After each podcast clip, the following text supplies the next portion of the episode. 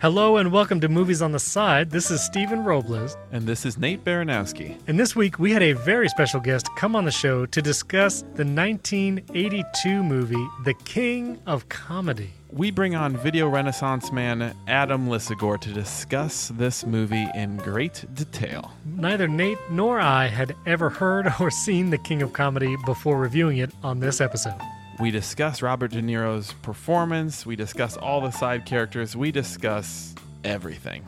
And without further ado, here's the King of Comedy on Movies on the Side.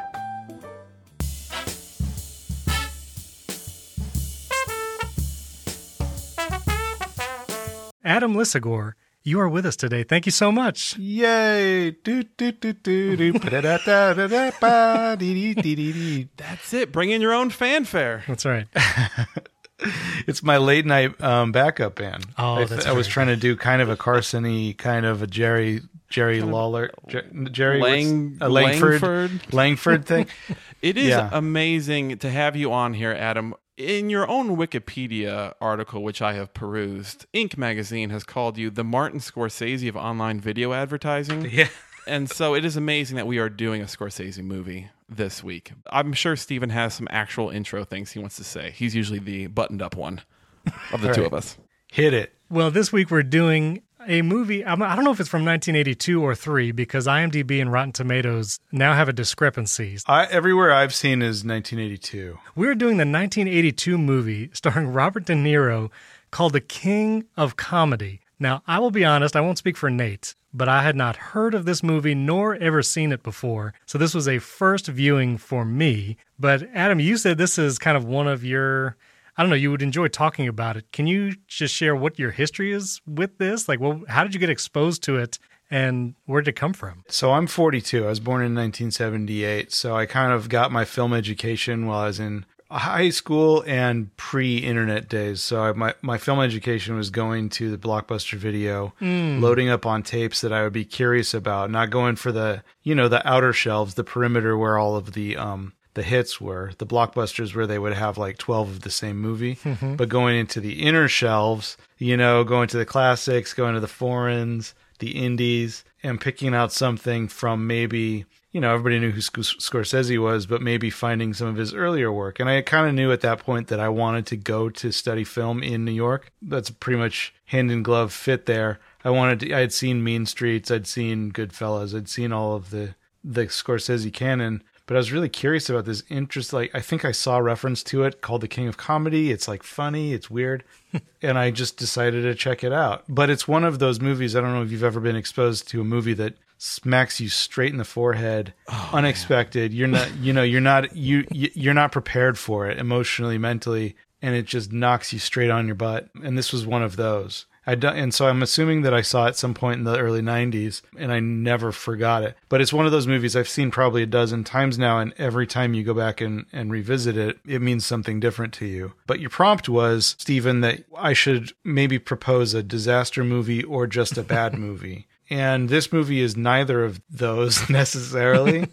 Although there's a case to be made that it is a disaster movie. Financially, Right, right, right. Financially, it is a disaster movie. Also, psychologically, a disaster movie. Oh my goodness. But it is indisputably not a bad movie. It's some critics' minds. It's one of the best American movies ever made. So for Nate and I, we're watching this much later in life. So you watch this at an as an adolescent. How did that hit you? Um, it was weird, but I was kind of open minded in that time of my life where I, I knew like as a person, as a you know early artist, I was pretty different from the kids I went to school with. So I was kind of hungry for less conventional me- media, I- and this was actually like people probably don't give it enough credit for the time. I don't know when you guys came of age, but the early '90s was a fairly experimental time in in in media, and there was like a lot of room for some weird stuff. Um, I don't know. M- MTV had this show called Liquid Television at the time,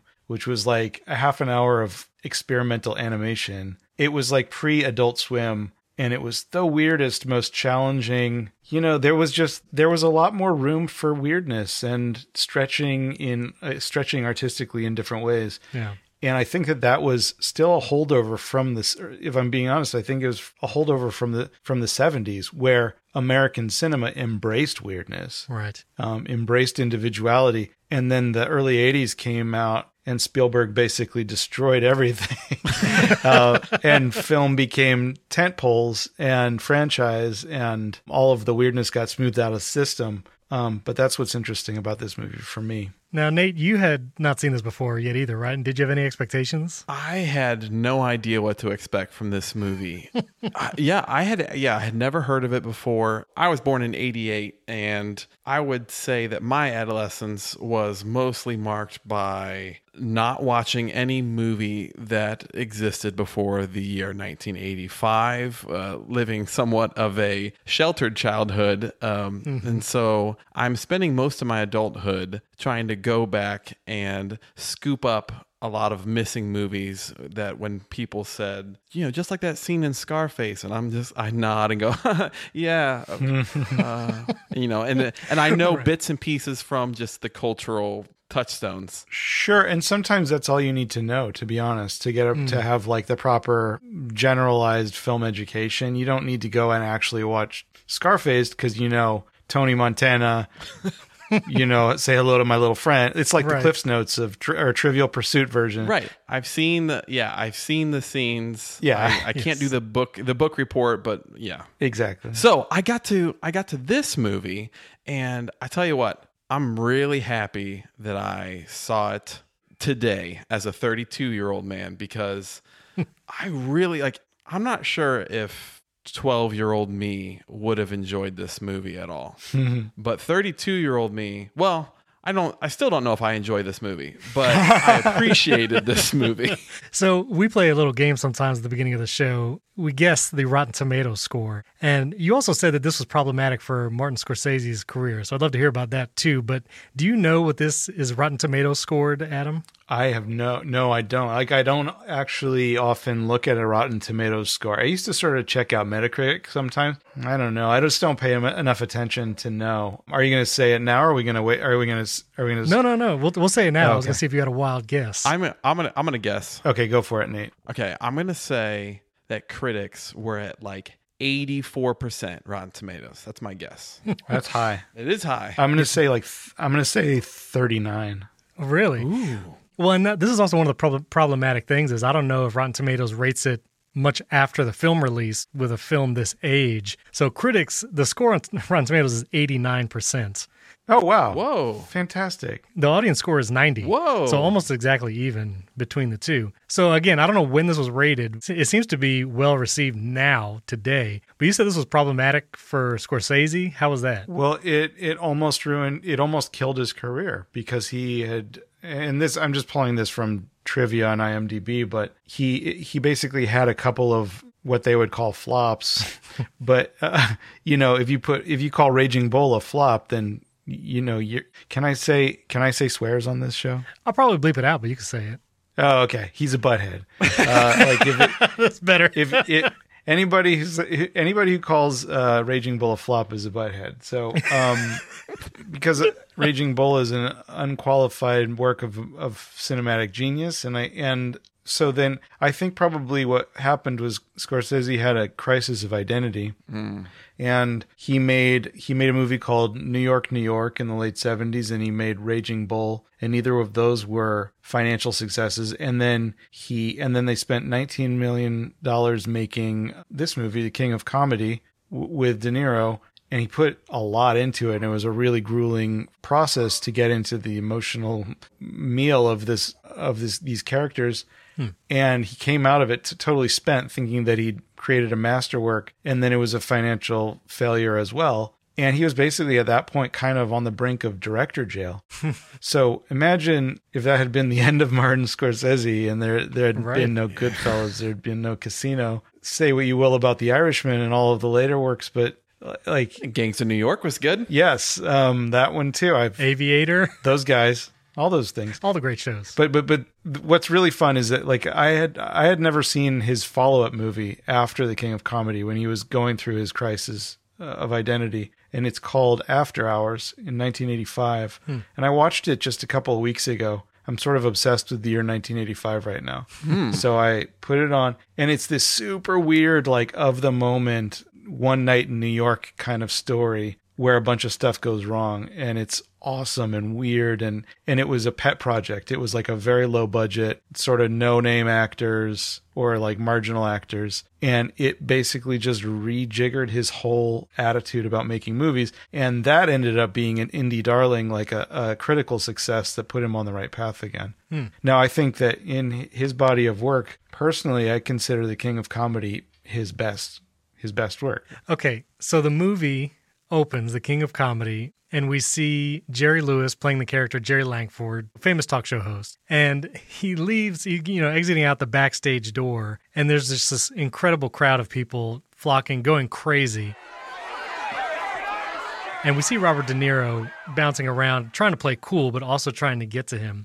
you know, it's painting this picture that Jerry Langford, the character, is just this incredibly famous person. And I don't know if we have that kind of context today. Like, I don't know if Jimmy Fallon would get mobbed outside of a talk show host. But if, even for me, it I don't know if it seemed over the top, but it was a little weird first scene. But I don't know. What, what did you think, Nate? Because you were watching the first time. it set the tone of oh this movie is going to be a little different than what i expected it uh, especially when it uh, masha's the one who's who gets in the car and is like Right. smashing it and it looks more like a walk a walking dead uh, start of a movie and and then it freezes Yes. to her hands on the window and that that's just the credits the whole way i was like oh we're in for it here this is this is going in Yeah, you're in. You're in. Strap in because you're going to go into a place, and and it's like that freeze frame of her hands on the window Yes. with Rupert looking in the window, and um, it's in. It's when a flashbulb has just gone off, so the it's even more surreal. The scene is now lit by a flash, and you hold on that as these super stylized, blocky, you know, pretty modern designed titles come up and list the credits and everything, while um, Ray Charles Yes.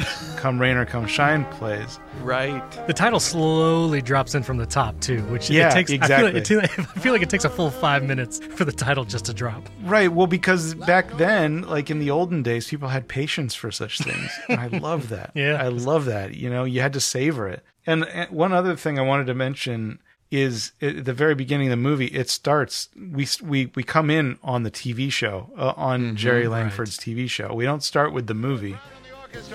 and little old me and Hurley. And now say hello to Jerry. and that um, that separate or that distinction between film and network TV is made clear very very quickly in the same way that I don't know if you have, have you guys heard or seen of a movie called Network from the late seventies. No. no Um, there's so the old movie called Network about a, a newscaster, an, an old seasoned newscaster who kind of fed up with the state of the world and goes haywire on air. and the famous line is, "I'm mad as hell, and I'm not going to take this anymore." And it became this rallying, you know, post Nixon uh, rallying cry for the the the rapid decay of of culture in this or in this of civilization in, in the U.S. But so much of that story is played out through network TV and the aesthetics of of of network television, and it's so like crucially important that they shot the Jerry Langford show like they would shoot an actual late night program in in the early '80s. Hmm. right Aesthetically, it made all the difference because it brings you into that world right away. Right. I even had the thought of, oh, this is is this actually going to be Jerry Lewis playing Jerry Lewis and coming out on some show? Right. Because I, at that point in time, I was like, maybe he's playing himself, but it really takes you right into that like late night talk show. yeah, you're in the world, like right away, you're in the world. And then crucially, when you're out of the world, there's not that much separation. You there's there's a, a really fine blending of TV world and, and Rupert world, film world, and, and it jumps back and forth between reality and fantasy quite um, deftly. Stephen, can I ask you a question? Yes. When when I proposed the King of Comedy, and you maybe look you Googled it and looked at a poster, you know, the poster image or something, what did you expect that the movie was going to be? I have no idea. I think when I searched it, I saw like a two line synopsis, which was basically like Rupert Pupkin wants to be on a talk show, so he kidnaps Jerry Langford and holds him for ransom to be on a show. Like that was the whole synopsis. That's it. That was it. That's it. And back in 1982, you could sell a movie like that. You could sell, that was the that's the log line. So you go into the executive, you know, studio executive's office and you say some weird idea like is you know a guy kidnaps a late night host so he can be a famous comedian. Right. and they're like it's weird. It's sticky. It's got criminal element. I love it. Well, and it's it was so bizarre because after reading that two line synopsis, kind of by accident, because I don't like sometimes going knowing what's in the movie before I see it. I was kind of waiting for the kidnapping the whole time mm-hmm. and expected Robert De Niro's character to kind of be menacing. and we could talk about how he turns out later in the movie, but it's weird because in the first scene, you know, he's playing it cool, but you can also in the big crowd, you understand that he doesn't have the social norm radar to understand like you can't get in the car with Jerry Lewis. but he also like works out this plot with the girl, which I don't know the relationship with the girl. I don't know if it's just a random friend or what.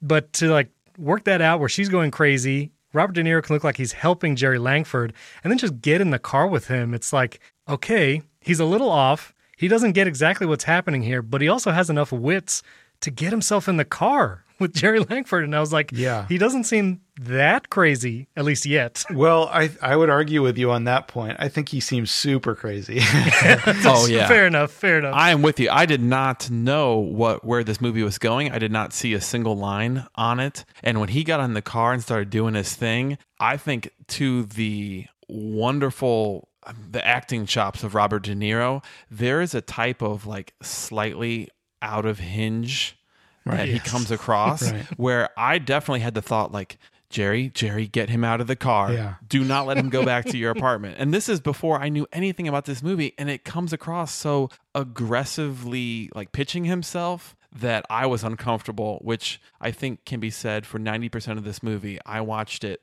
wanting to kind of look a little bit to the right of the screen so I could kind of absorb it with my peripheral Right. vision. Yeah. But not actually like look at it straight on because it's a lot. Well, because what this film does is it sets your expectations and then it subverts them hmm. over and over and over and over again. And whatever you were expecting in the beginning, like let's, you know, in context of movies in that time, in like, let's say the early er, 80s, you know, 80s comedies, it was a common trope that like, you know, a funny comedian of the day goes in and goes does some sort of an ambush or a heist or something and like has to rescue his family by hijacking a car salesman or something stupid like that. You know, mm-hmm. John Candy, Bill Murray, like all those guys, Chevy Chase, they would all do these this type of movie. So you're you're sort of maybe if you read the log line that a comedian hijacks or, kidnaps a late night host, that's maybe what you're ex- expecting.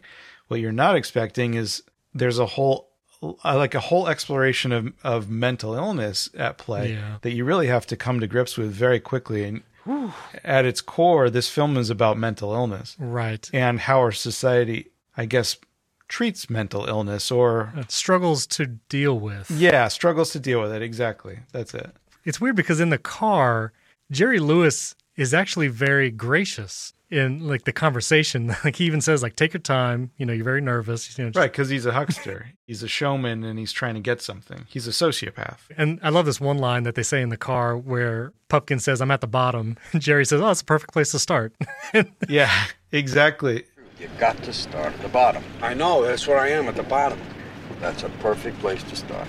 But then when he gets to the apartment, if I thought there was any normalcy to Robert De Niro's character in the car, once he won't let Jerry Lewis get in the building, like he keeps going back, he can't say goodbye. I was like, okay, something is definitely off here, more even than I suspected originally. Yeah, totally. And I think that a lot of that is cultural context too. I think that that kind of a social interaction, as weird as it is and awkward as it is, I think it was probably a little bit more normal back then than it than it mm. is now. Mm. And especially in that part of the world. Like I lived in New York for a while and people are a little bit different in the big city and early 80s New York City was gross and dirty and f- mm. full of animal depravity. you know, like not to be judgmental about it. I'm not I'm I'm not casting judgment on it. I'm just saying that was that's the nature of what that that time and place was. Yeah. And so I don't think it was that uncommon to come across that level of aggressive Yeah. aggressive social interaction and you you're you're there's this dynamic at play where you're meant to empathize with both characters at the same time, and and you're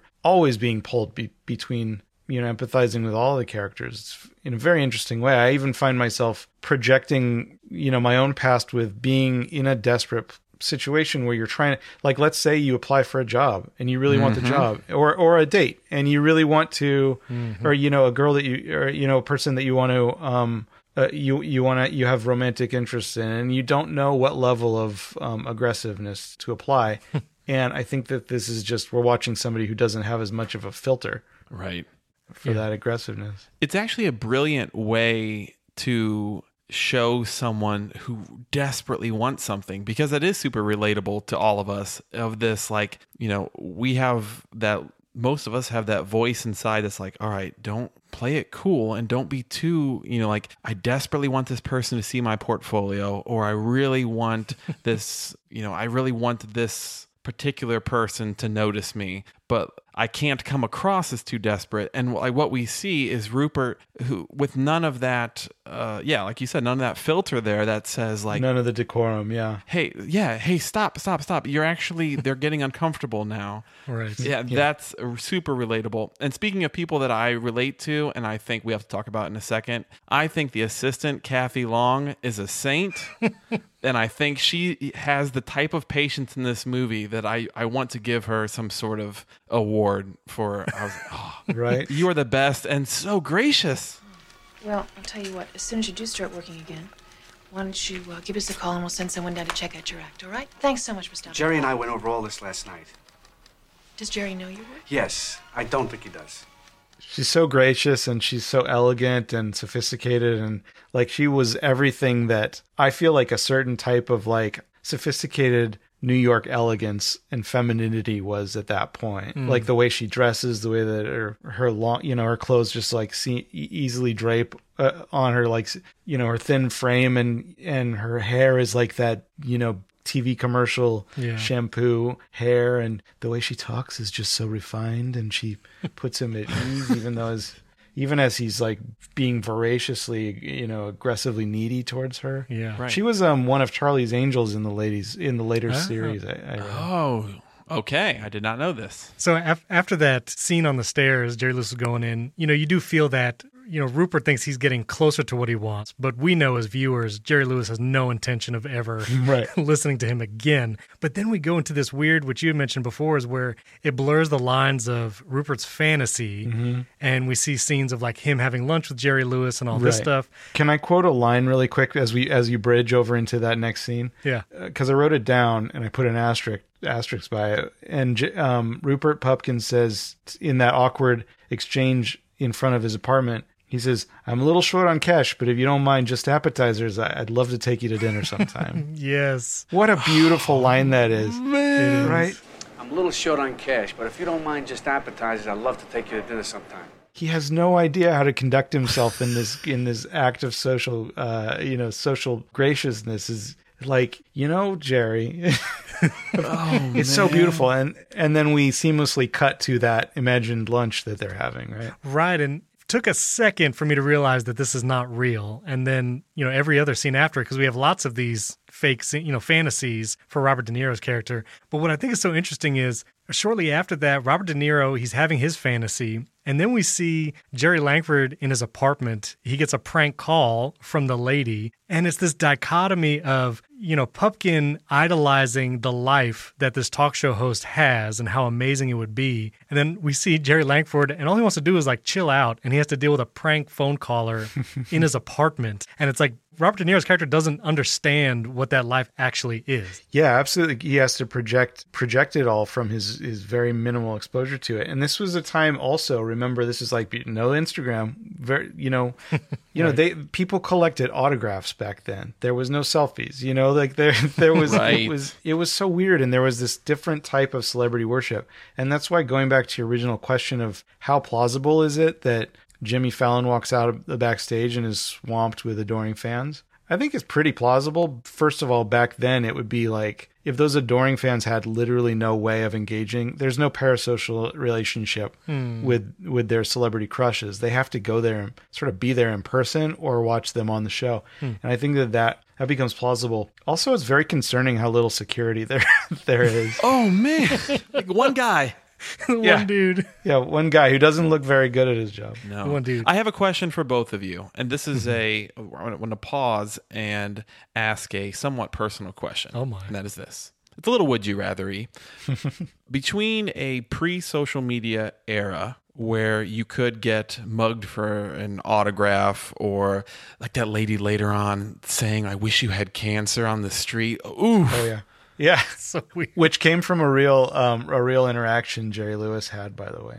Wow. man it, it really made me be like man i never want to be i never want to be famous okay so my question is does that level of there's a mystique and people uh, want to see you in person uh, so you have to deal with all of that would you rather be that kind of famous or modern 2020 trolls on twitter and the kind of a bunch of dms on your instagram from people you don't know what would be uh, The lesser of two evils. and I would also, yeah, what the lesser of two evils, or or what do you think you would rather handle? Is that people on the internet or people in person gathering outside your townhouse? Wait, you, Stephen, you answer first. I would have to say I would much rather deal with the internet trolls, as we will later see you have risk of being kidnapped and ransomed by some person that wants to be on your show. Yeah, but assuming uh, assuming that it's rare enough that they made a movie about it in this That's one. true. Right, That's true. right. What are the odds? I, I mean, me being an internet person, you know, I enjoy the internet and, and all that. I would take the bad with the good, and I would go for the more modern. Yeah, I'm going to give the opposite answer. I would much prefer the detachment. I'm a believer in the in the power of the internet, Yeah. but I also believe that you know, especially in the last few years, we've seen how destructive it can be. So I much prefer to go back to a pre-digital, you know, more physical analog version of celebrity. Uh, it just feels it's more illusory, but it feels safer to hmm. me. Until Yeah. two people show up at your house. Yeah, but you can handle them. yeah, yeah, yeah. That Butler didn't handle them, I'll tell you that. Yeah, that guy was great. So after these fantasy scenes, now we see Robert De Niro's character going to the office, seeming like every day. Right, because Jerry promises him to to basically get him off of his get get him to go away. He says, Right. "Just you know, call my office, talk to Cathy Long." right. And I, I wasn't sure like how long we could stay in this office scene and it still be engaging. But there's this incredible tension that starts building mm. after every interaction that Robert De Niro has with a different person, like whether it's the assistant or the receptionist and then the security guard. Like there's just building tension that you feel Robert De Niro becoming more and more unhinged, like you said, Nate. Yeah. And you're just like, what is going to happen? And I have to say, this is a bit of an old man get off my lawn moment, but the difference between a movie that can take its time, like a, like like this one, versus a modern movie. This is the difference between us really sitting with him in the reception area and as every second of him passing glances with the receptionist at the desk, it's more and more uncomfortable and more and more a feeling of like, he is not supposed to be here. I start feeling a little bit of waves of anxiety of like, oh, this is not good. Their graciousness is running out, and I can feel it stretching. Whereas my guess would be that a, a modern movie in the you know in the last five years would make this a very fast montage mm-hmm. that would just be like showing him going in like it would get get across the same message that he's always there mm-hmm. Uh, and then he would be leaving and and saying hi to the same person and maybe it would even be shown as like a comedic like it's pupkin it's pupkin and he would do some sort of repeat this one really takes its time and it's better for it because it is a slow process yeah, absolutely.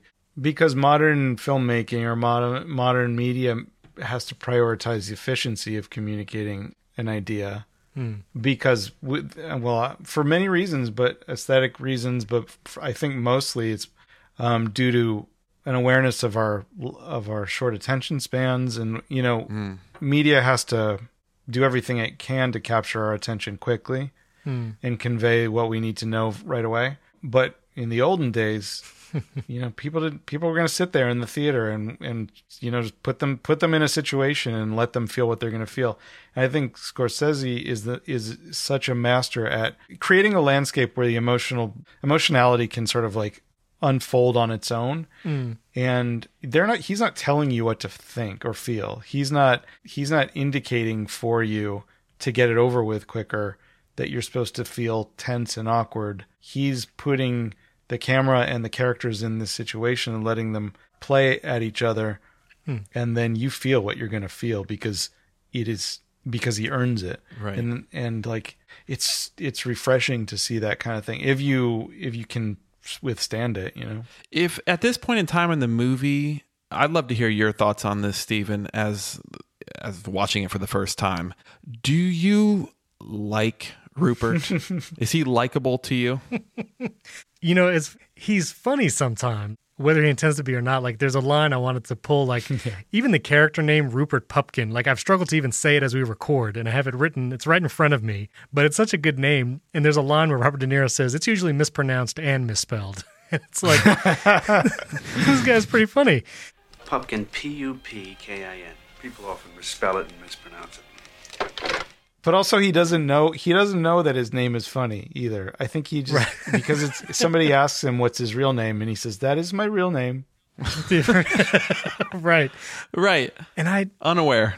as he's like doing going back and forth to this office, I oh I admire somewhat his drive to succeed. And I feel like in today's culture, that's kind of what you're told you need to have. Like you need to have that nonstop persistence, whether it's posting 100 times a day, like you have to be on it all the time and almost not pay attention to how many likes you're not getting. You know, you have to just keep doing it. Yeah. So what you're saying is Rupert Pupkin is going to crush it. in 2020, he might crush it. I don't know. yeah. He's on his grind. He's definitely persistent. I would say that I don't like him, and I don't think the, the audience is meant to like him. But at the end, there's there's sort of um there's a moment where we realize who this guy is, and then we feel for him at least. You know, Yeah. you you understand why he's this way. Yeah. Right. There's a, a bit of understanding, like you said earlier, Adam, the the theme of mental illness. And I think as it circles back around to where his delusions or his fantasies really influence, I think for me it happened when he went to Jerry's house uh, with Rita. And like at some point in time you go like, oh no, this is Too far. Like truly harmful for you. And it circles back to sympathetic in a way, but uh, I never quite got back to likability. But it, it was a, a really interesting tension of like, Yeah. man, this is, I feel for the people that have been uh, hurt because of you, but I also know like you can't help it. Yeah. Yeah.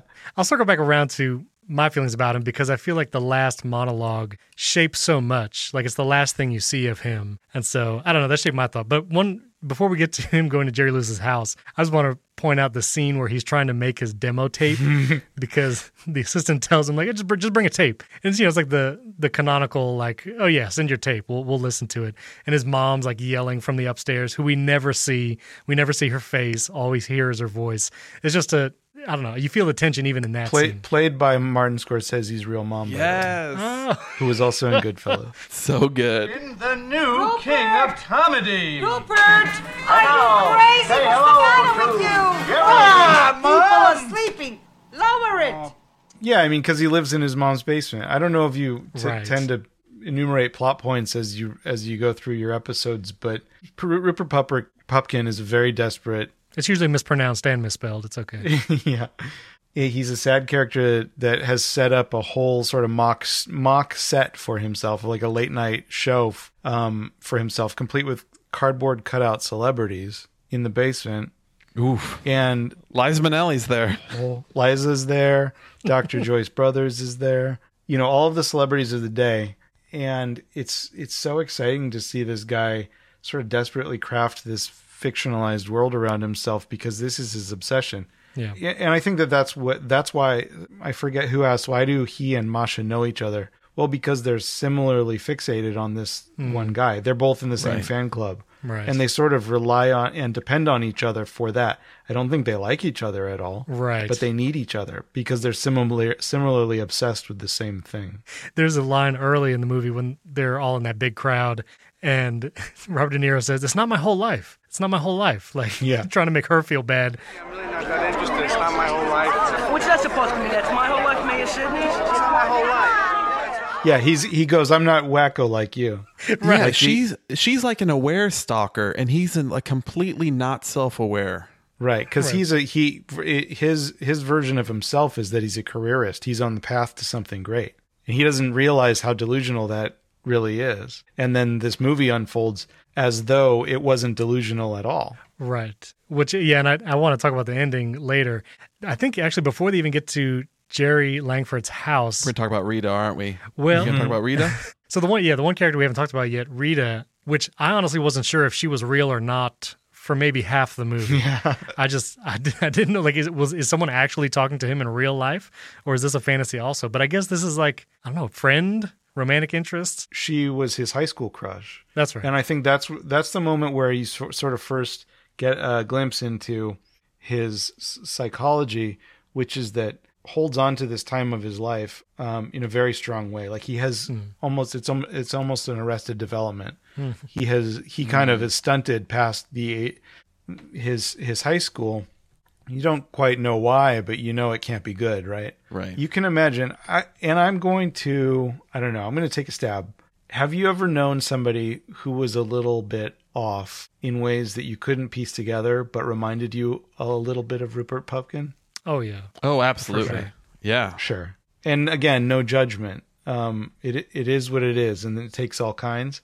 But I've I've known people like this that similarly obsess with a time in their life that they can't seem to have mentally moved past. And I think that when you start to understand that he, the first thing that happens, the first thing that Rupert does when he's hit this big break, which is that he got in a car with Jerry Hmm. and was told to go, you know, call his office, is that he goes to where he knows his high school crush was. Right. And he tells her, I'm going to take you out of this place and I'm going to turn your life around. You know, he's got this whole fantasy that was waiting to un- to develop um, until this particular moment of his of his career, his imagined career. And and then you start to piece together how sad that is. Right. You know, basically she's an aunt he's an aunt to Rita, who was by the way played by Robert De Niro's actual wife at the time. Wow. It sounds wonderful, Rupert. I wish you the best of luck, you know, but it's getting late and I'm a working girl. I gotta go home. I, I don't get you. Here I am offering you a way out. I, I did have a question about Rita in this because in some ways I feel like she doesn't give him the time of day or they have that that sit down and he does kind of his old his old stuff where he has his own autograph and she's like, "Ugh, you're the same as you were back in high school." That stunted growth. But then uh-huh. at that time where they when they do start going on this trip to go see Jerry, she seems a little bit more into him again and i wasn't quite sure i couldn't quite read rita as to does she actually like rupert No. No, she doesn't like him at all, but she's humoring him and she's kind of fascinated. And I think that there are little hints at her character that she's the kind of person that will go along. Mm. Right. She's just kind of curious. And she's kind of thrilled a little bit that she gets to go and potentially meet a famous person. Yeah that's true that would be a bit of a draw in talking about being like stuck in the high school phase, when he has the fantasy of marrying Rita on the Jerry Langford show. Yeah. And it's just so it's bizarre, but when they step up to the priest guy or whoever's about to marry him, it's his high school what was it? It was a high school It's old principal. Oh, it's old principal. principal. Yeah, George Cap, Uh, who's now a justice of the peace. Like if you were literally, if if you're 11 years old and you're thinking like, what's the best way that I could show everybody who doubts me that I'm the king of the world? That's probably something you come up with is that Yeah. your high school principal has to apologize to you, or you know, your mm-hmm. junior high principal has to apologize to you on air and then marry you to your sweetheart. right We'd like to apologize to you personally and to beg your forgiveness for, for all the things we did to you. And we'd like to thank you personally, all of us, for the meaning you've given our lives.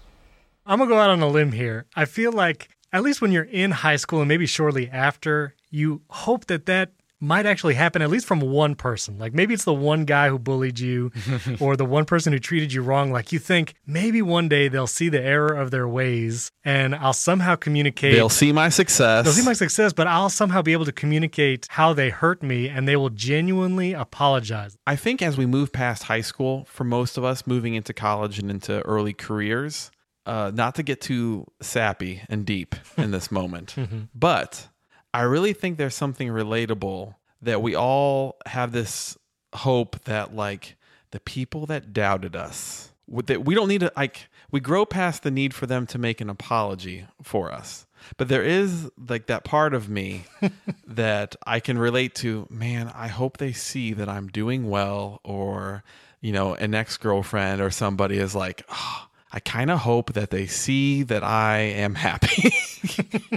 and they go, oh, Right. what a catch. Right. I missed out on him. Or, oh, I guess he did have a lot of potential deep inside. That superlative wasn't meaningless. I think that I think that in Rupert's case though, he needs everybody to feel bad like for what they had done to him because it's clear that he's been damaged in in a lot of Yeah. big ways.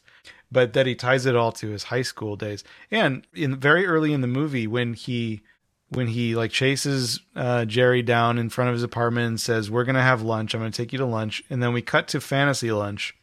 The very first thing that he's imagining for his his own story of this lunch is that Jerry is now less than him. Like Rupert is the more Mhm. famous one, and Jerry is in a place where his career is going south, and he's just like, Rupert, teach me the way. Right. And so it's not you. You sort of like get a, a real clear sense of his motivations very strongly. It's not that he idolizes or worships Jerry.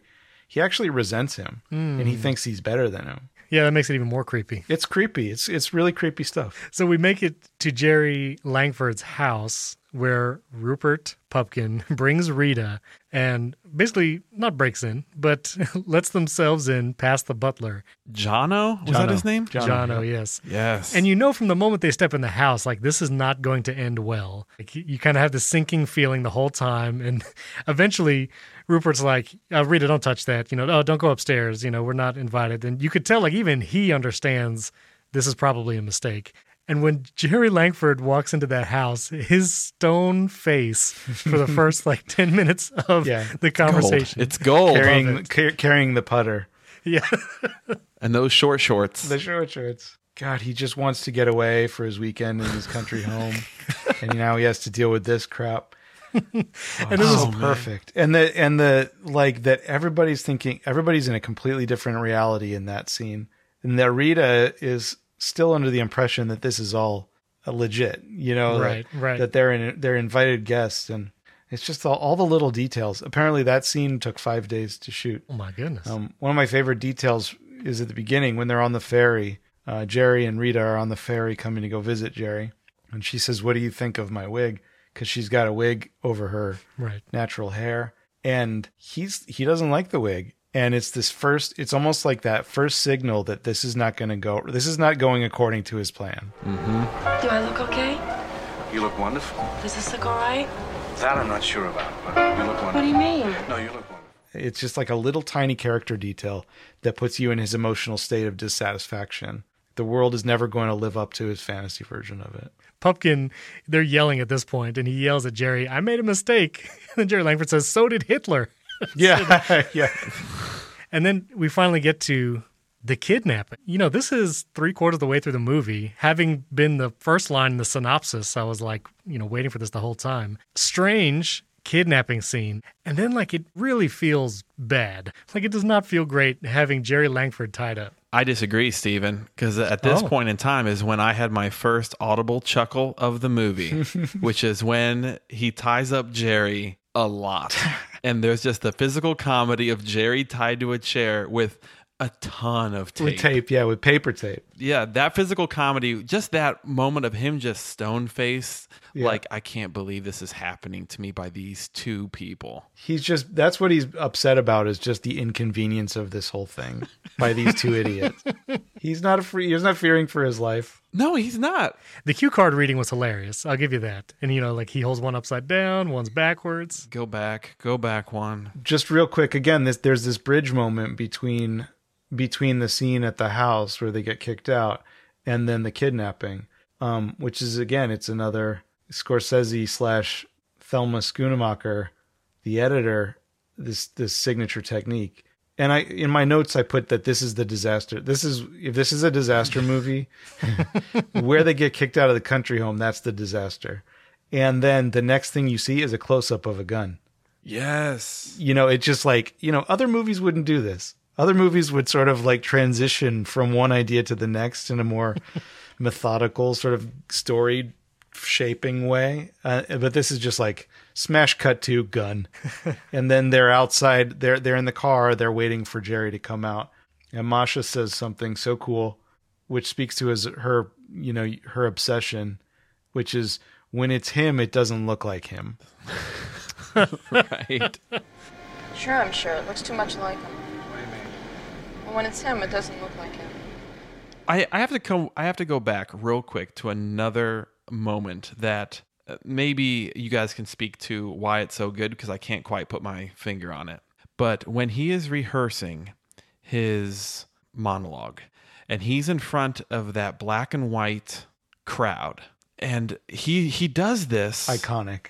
he does this his he starts his routine you can kind of hear it but behind him is just a swelling wall of laughter that does not Yeah. have natural breaks it's just I- uh, Right. and i wrote down in my notes harrowing there is some and as the, as the camera pulls back while he's talking in front i was like this is the most unnerved i've been this whole time i'm not exactly sure why but i'd love to hear you guys thoughts on that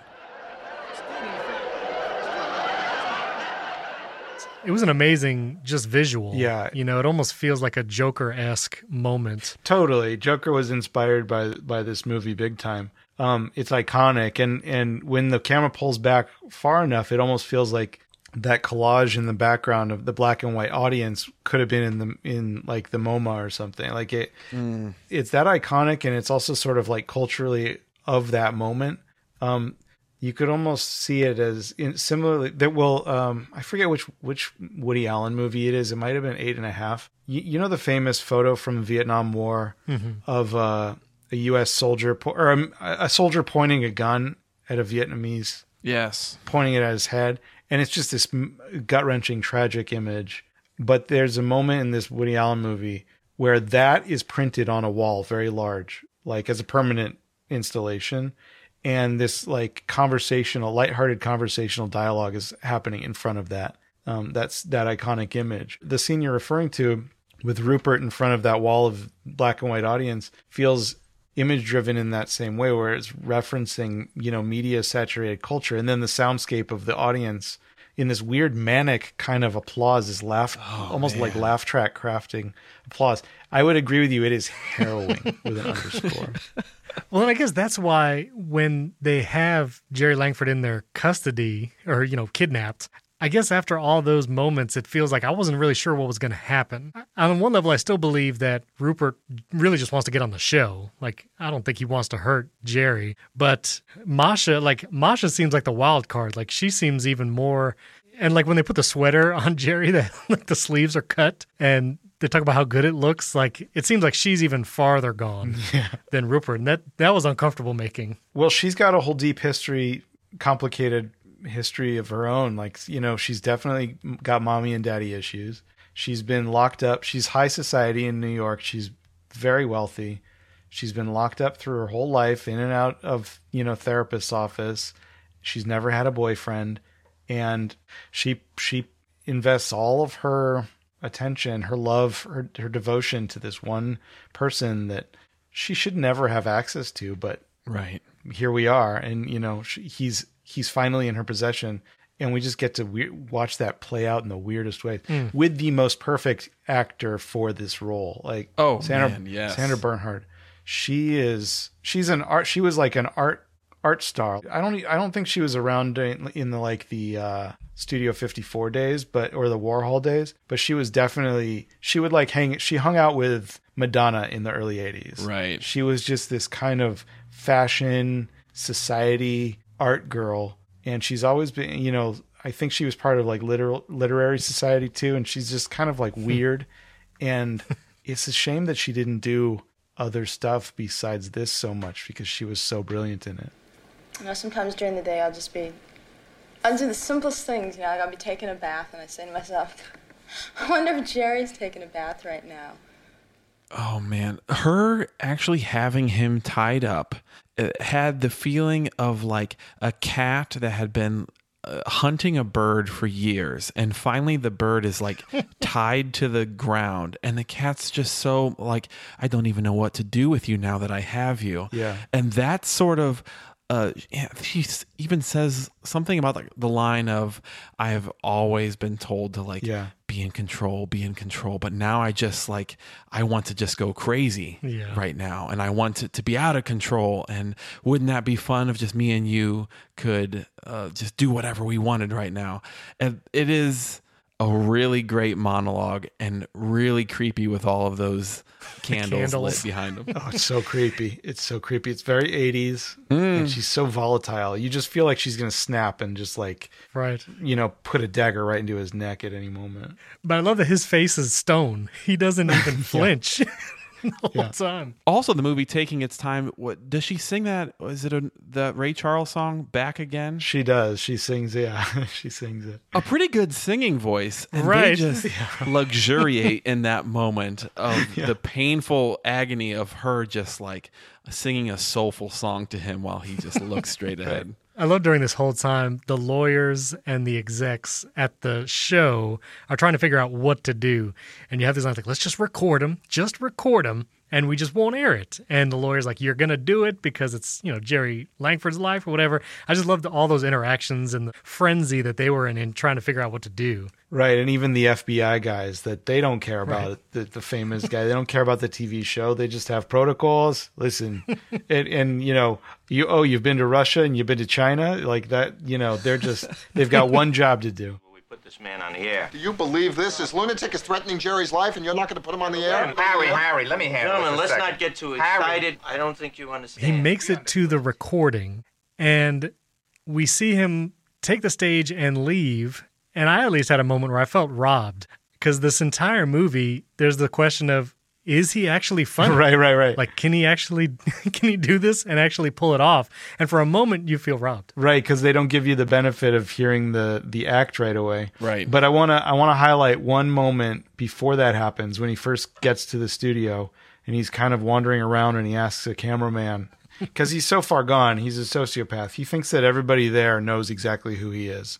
Right. They, they uh-huh. he can't imagine that they have their own internal lives. And he walks up to a cameraman and he says, "I'm the king." And the cameraman says, "Oh, hello, Your Highness," or whatever. that gave me the the le- legitimately only like big laugh that I have in this movie, even though it's ostensibly supposed to be a comedy. But you're not laughing. No, you're not. Number 47. Uh, Hello, I'm the king. what? The king. What can I do for you, Highness? Really, I'm the king. Oh, yes, sir. Your dressing room's backstage. The guy that I guess he was supposed to be a guest on the show, he was like selling a book.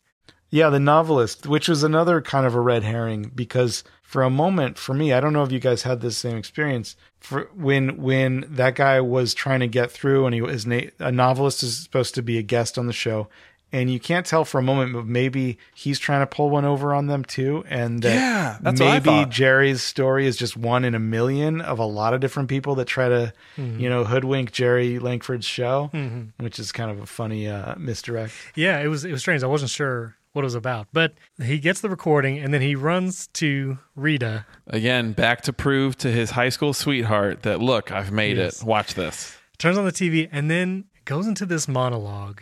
And it's one of these things, it was constant mixed emotions because you almost want him to do well. And you're also like, this is a horrible way to have gone about this. And also like, how can he possibly be funny? Like he's he's not in his right mind. But he and like you think, oh, is he never going to leave the stage? Mm-hmm. is he just going to keep telling jokes for three hours? Like he says goodbye. And he actually does okay.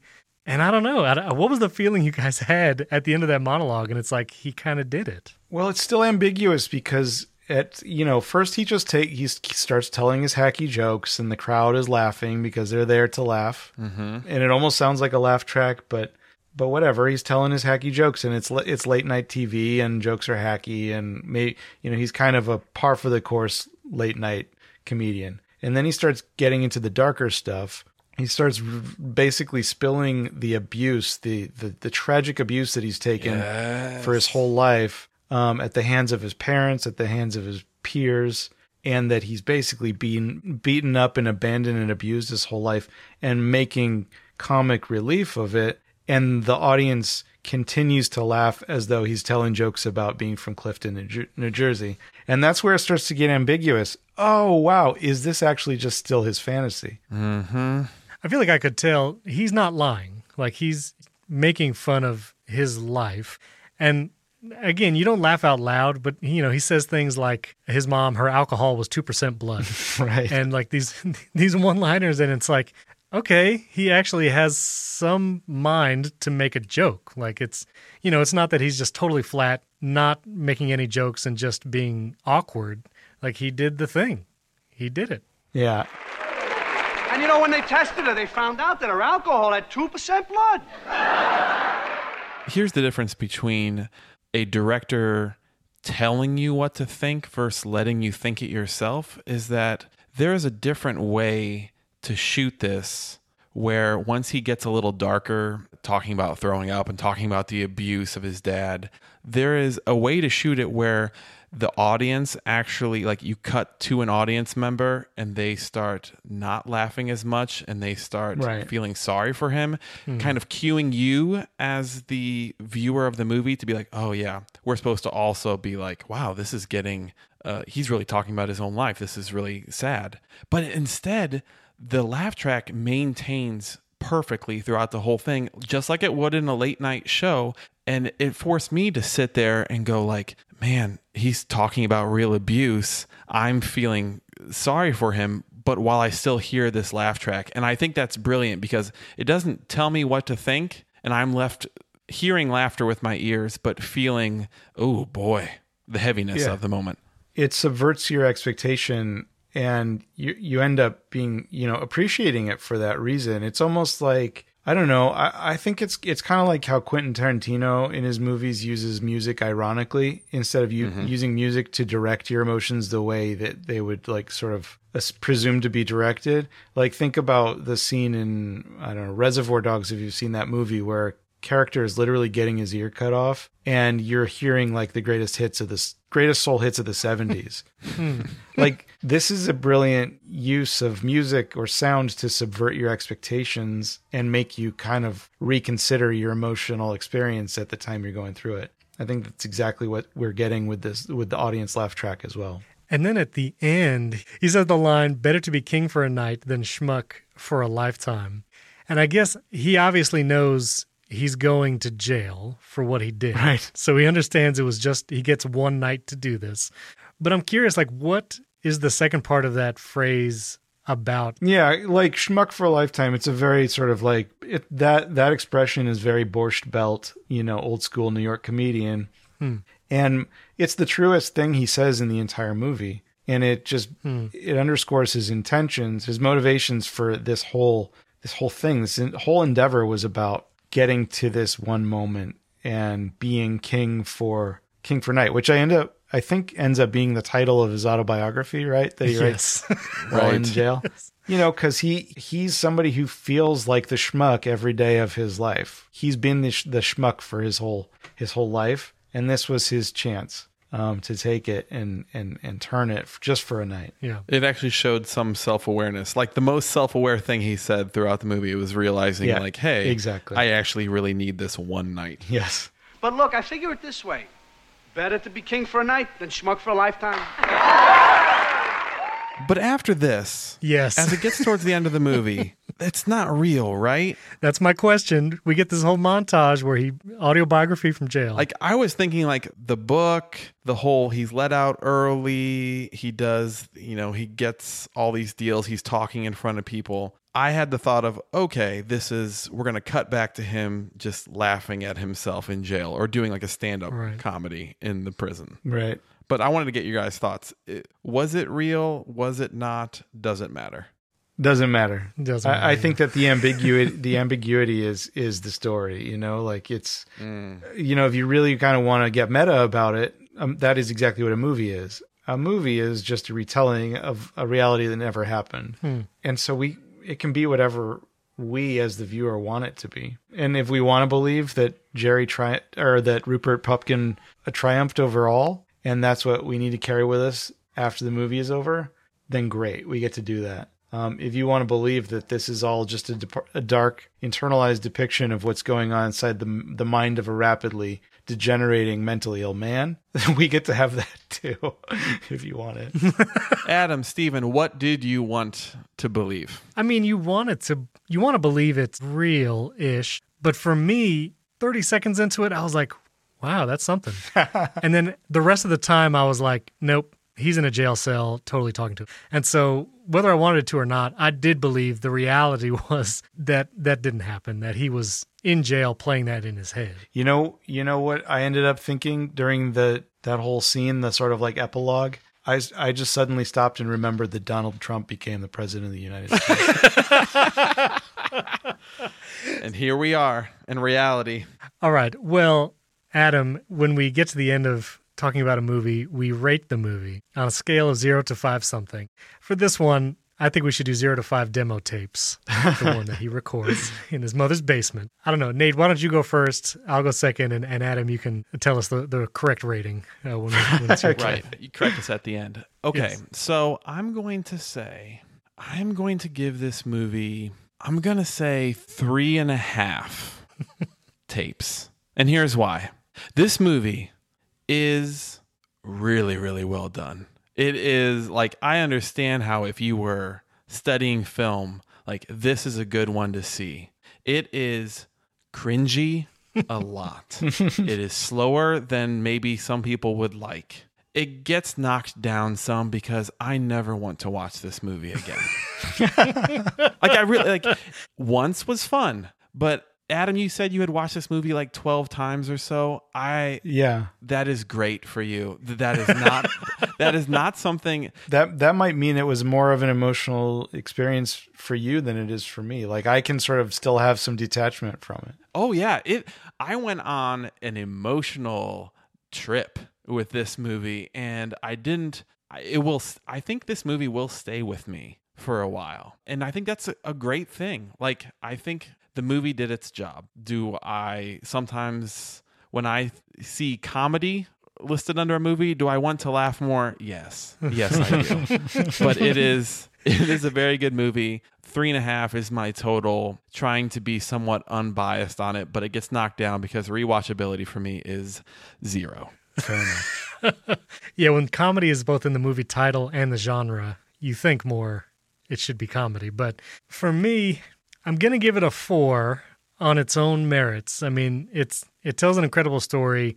I will not want to watch this soon, but maybe one day. You know, I think to return. I think if I had seen this at a younger age, it definitely would have left an impression. You know, maybe especially in high school, considering the connection. Um, I find it would be tough to recommend to people my age and younger. I, I don't know. Like, I would really have to know the person can do it, like, can actually watch it and understand what's happening. So because it's hard to recommend and my rewatchability will be one to two in the coming decades i'm gonna give it i'm gonna give it a four and uh, i will say i mean robert de niro i've seen him in obviously lots of things but his performance is pretty amazing like i, I don't think i've seen him in a character like this and it's sometimes i would forget that it's robert de niro Oh yeah, I have to say it's the, it's the best Robert De Niro in my opinion I have ever seen in any movie. Yeah, and it's just like he was Rupert Pupkin for the time that I was watching this movie, and I, I'd never that never pulled me out. Like he never did anything to make it seem. Although there was a one scene I think where Jerry Langford like shakes his head in one of his fantasies, like slowly rocks it back and forth, and I wasn't sure what that was about. But I'm gonna give it a, a four four demo tapes. So Adam, what what will you say? Excellent. Well, without question, five out of five demo tapes for me. it, it, you make an interesting point, Nate, that you appreciate that this is a, a good or even great movie, but you never want to watch it again. there are two movies that I can say that about. One, both of which I think are absolute masterworks. One is Synecdoche, New York, Hmm. by Charlie Kaufman, with starring Philip Seymour Hoffman a number of years ago. Mm. So grueling, so gut wrenching. I, I watched it once. I fell apart emotionally. I'll never be able to go through it again. Um, and the other is Paul Thomas Anderson movie, The Master, the one about sort of a uh, L. Ron Hubbard Scientology figure. Hmm. Both of those were so gut wrenching to watch that I will never do it again, but can appreciate their greatness. Hmm. The King of Comedy, like I mentioned, I can keep an emo- keep a, a, an emotional detachment from it to the point where I still get a lot of entertainment value and a lot of appreciation for the craft which it was made. And I think it even gets some bonus demo tapes from me because it almost ruined Scorsese's career because it was I've always wanted there to exist a class at the, you know, at some at the college level or something called Failures of the Masters. Um, Ooh. That'd be good. You know, I feel like it'd be so fascinating to see like all of these greats, whatever medium there was, and you study the ones that w- were considered failures um, for whatever reason. And I think that, you know, now in retrospect, it's considered by a lot of people to be one of his greatest um, movies. But it, the fact that it was considered a failure at some point um, gives that extra credit for me. So I'm going to say, if I'm allowed, six out of five demo tapes. You are the guest. You are absolutely Yes. allowed to break the system. I appreciate that. Yes, and I don't think we've ever gone above five. So there you go. First time. six out of five. Six out of five. Adam, thank you so much for coming on, discussing the king of comedy. Obviously, you are everywhere. If you, if anybody wants to see what you're doing, should they follow you? Where, where should we point them? My company is it's is called Sandwich at sandwich.co. Um, my name is my Twitter account. Mhm. Something similar is my Instagram account, but I'll put it in the show notes. People, people find it. You've been doing some podcasts. Right? You are uh, in the All Consuming podcast, right? yeah, all consuming is is is my new podcast. We've done we're about nine episodes in, I think. Um, it's where me, my friend Noah Kalina and I both similarly fixated on products that are targeted to us on Instagram. We we pick So one good. product per week and we and we buy it and we review it. and uh, that's that's all consuming at allconsuming.show. Uh, like and subscribe, and then the other one is my my my boys uh, Scott and Merlin. Uh, you look nice today is a podcast I've been doing for I think twelve years at this point. You had a hiatus in between. But Yeah, there was a long hiatus there, but we, once the when when the pandemic happened, uh, we sort of sprung it up again, and now we we still do it. Yes, it's wonderful. And I have to say, your all consuming show is hilarious. I listened to the the Magic Spoon and the Ember Cup. And when your co host, Noah, said that a single egg on his farm cost $20 to produce, Yeah, I laughed Isn't that the best thing ever? that was hilarious. I would say, uh, I don't know if you're taking requests, but I am. The Hullo Pillow would be a very interesting one to do. Oh man, Steven Steven said, "Yeah, I got this pillow. It's full of buckwheat. You can remove and add buckwheat for your own thing. It's going to be great." wow. How long did that last, Steven, in your house before you returned it? 36 hours. this does not seem like a good pillow, but uh, you know what? We'll try it out. well, I would love to hear it. Well, again, Adam, thanks so much for coming on the show. We really appreciate it. Thanks, guys. This was a real blast for me. Thank you. Listeners, we hope you enjoyed this episode with special guest Adam Lisagor. Don't forget you can follow us at Movies on the Side everywhere Instagram, Twitter, and Facebook. Don't forget we have bonus episodes every week if you support the show on Patreon. That's patreon.com slash movies on the side. And this week we ask our special guest Adam Lisagor what does he think about mayo on french fries and his favorite movie of the last 10 years. If you haven't yet, we'd appreciate a five-star rating and review in Apple Podcasts. And like we always say, better to be king for a night than schmuck for a lifetime.